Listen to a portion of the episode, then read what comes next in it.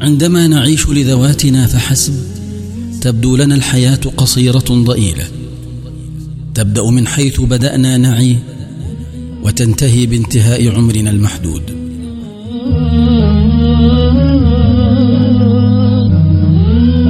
أما عندما نعيش لغيرنا أي عندما نعيش لفكرة فإن الحياة تبدو طويلة عميقة. تبدأ من حيث بدأت الإنسانية وتمتد بعد مفارقتنا لوجه هذه الأرض.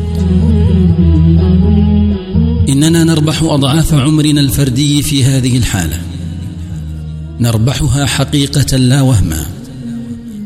فتصور الحياة على هذا النحو يضاعف شعورنا بأيامنا وساعاتنا ولحظاتنا. فليست الحياة بعد السنين ولكنها بعداد المشاعر. وما يسميه الواقعيون في هذه الحالة وهما هو في الواقع حقيقة أصح من كل حقائقهم لأن الحياة ليست شيئا آخر غير شعور الإنسان بالحياة.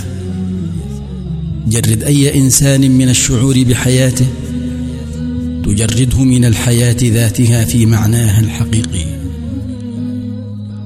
ومتى أحس الإنسان شعورا مضاعفا بحياته فقد عاش حياة مضاعفة فعلا.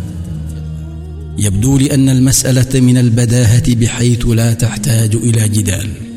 إننا نعيش لأنفسنا حياة مضاعفة حينما نعيش للآخرين.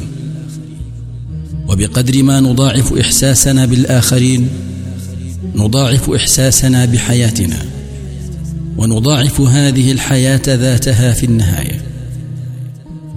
سيد قطب رحمه الله تعالى.